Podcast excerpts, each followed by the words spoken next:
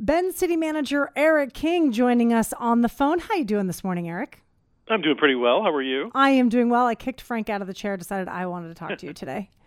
So I appreciate I like that. Yeah. Well, you did not have a city council meeting last night. We normally talk to you after council has all their, you know, evening stuff.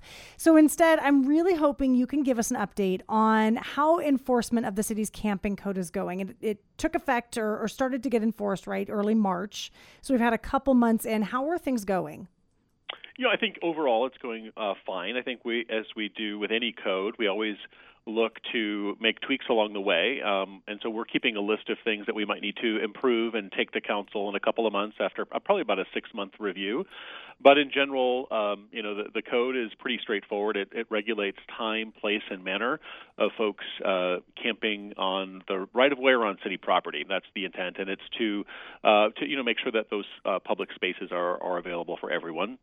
Uh, so those time restrictions, uh, camping can can uh, take place for only 24 hours. Um, place uh, we have restricted where camping can occur on no camping can occur on residential land or land near the Deschutes River, um, and then within a thousand feet of, of shelters that are permitted. Um, and then the, on the manner side, the the lo- uh, um, footprint of a camp needs to be about a 12 by 12 area. So it doesn't prohibit camping, and, and some of that is uh, related to federal uh, cases. Uh, the Ninth Circuit, uh, Martin versus Boise, really prevent cities from you know, criminalizing homelessness. Um, so what we can do is, uh, though, through state legislation, regulate time, place, and manner of camping. That's what we've done. It began, as you said, May uh, March 1st. Uh, we're just a few months into it. I would say one of the things that we're learning is, you know, the, we had an issue on Mary Rose Place recently with a structure in the. It was a structure, and it wasn't quite a camp, but it wasn't quite a, an RV or a vehicle, and so there was a lot of back and forth with that. It, eventually, it was removed, but there's things like that that um, you know the code wasn't built for some of those uh, more gray areas that we'll just uh, adjust as we go forward. It may be people trying to find loopholes, as people do. That's just kind of the human way. Um, I, I, one of the things we've seen since Bend, I mean, City Council approved that code months ago, what, last fall? And it just yes. took months to take effect. Since then, we've seen other cities in Oregon working through the, a similar process. The largest city, Portland, just recently passed their restrictions much stricter than what we've seen in Bend, which surprised me a little bit. Uh, their guidelines say no camping in almost any area. There are a few exceptions, but very few exceptions between 8 a.m. and 8 p.m. So that city saying, if you have no other place to stay, you can stay overnight, but then you have to pick up all of your stuff and leave again. Whereas Bend, they're allowed to stay 24 hours. Why why not go that stricter route like we're seeing Portland do? Well, that that uh, that actually propo- that proposal was brought forward to council of just an overnight, uh, much like Portland. Uh, there just wasn't council support for uh, for that for that much of a restriction. So there was a, and there was actually it was a four three vote here at uh, in Bend. Um, there was some councilors that didn't even like the 24 hours and wanted to have more time. So there was the the kind of a compromise uh, when that policy was being crafted last fall. And in Portland, they're saying they will cite people. And, and that's something, at least from what I had been hearing from some of the, some of the city councilors, they're tr- really trying to avoid having a basically issuing a ticket to someone who probably can't afford to pay it. What kind of enforcement, aside from education, is Bend willing to do? We do. We have uh, uh, the same process of being able to cite in our okay. code. Um, it's not uh, our go-to place, but if somebody is um, not cooperating, and, and we've made multiple attempts to try to educate, and it's not working, um, we will use it. We have not used that yet, but but it is an option for us to use. Okay, let's talk a little bit about fish passage. Switching switching gears largely yeah. to Mirror Pond. Uh, that that's a process that's been going on for years, trying to figure out how to manage fish passage through through the system at Mirror Pond. The city, you guys had a joint meeting recently with the team that's been working on that. Where is that at? Yeah, last night we met with the Parks Board. The City Council and Parks Board met. Uh, this is after about a two-year process where a committee was looking at how can we safely get fish uh, past the Mirror Pond Dam. That's the dam that's created that that uh, uh results in Mirror Pond. Uh, that was uh, constructed in 1911. It's owned and operated by Pacific Power. So the ultimate recommendation from that group is a nature-like fish passage. Um, if you think of fish ladders, there's different options that, that were evaluated, and what the group uh, landed on was a, a, actually a cost-effective uh, natural fish passage. So kind of the next steps are um, to apply for funding and really seek clarity on who would own and operate that fish passage.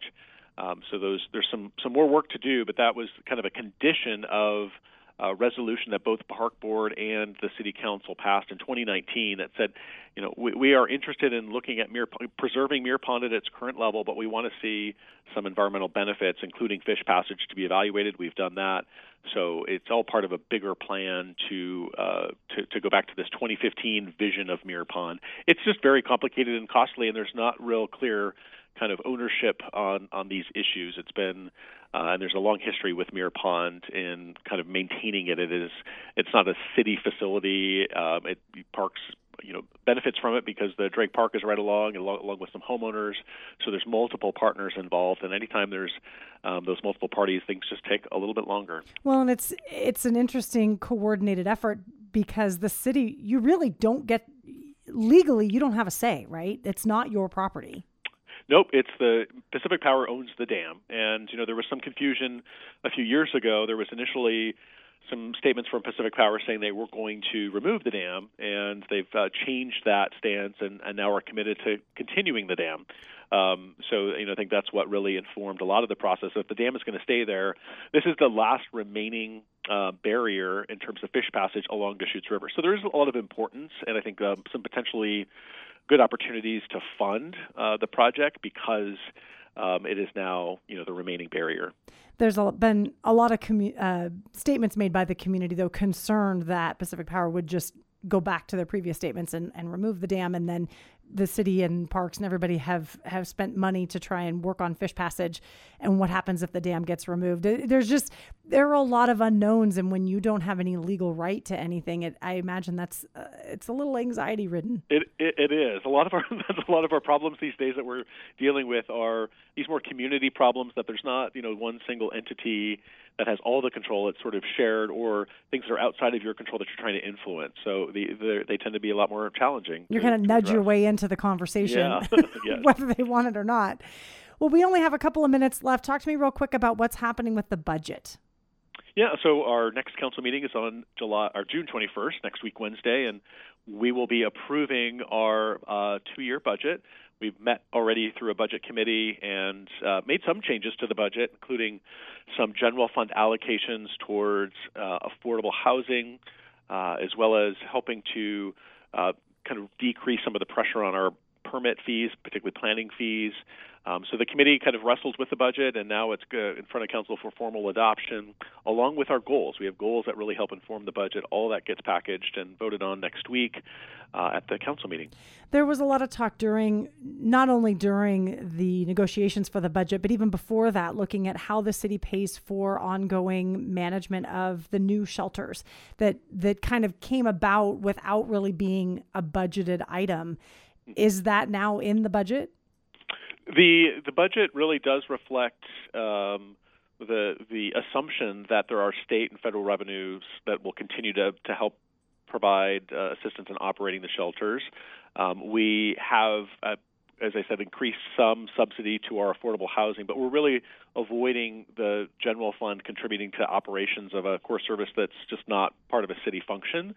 Uh, so in total, we've spent uh, about 3% of the total operations of and, and, and, acquisition and renovations of shelters, about 3% of those funds have come from the general fund. So really tried to avoid that as much as possible, and, and you know we're going to continue, continue to do that in the future. We do have some requests in Salem right now with the legislature on uh, continued support. We're not alone. Many I was say, you, you and every, the same. You and everybody else have requests of the legislature so we're waiting right now. for you know a little more clarity in Salem, uh, or if it doesn't happen with this session, then a special session with the budget. Um, so we've been advocating with our partner cities to ensure continued operations of those shelters. That's a tough assumption, though, hoping that state and federal funding will just continue when there's no guarantee. It is. It's not an ideal situation, but uh, again, the we just don't have the local funds to support ongoing operations. So we really are relying on state and federal dollars. And again, we're we're not alone. This is this is the plight that many cities are are in. Yep. Bend City Manager Eric King, we are out of time, but thank you so much. Thank you.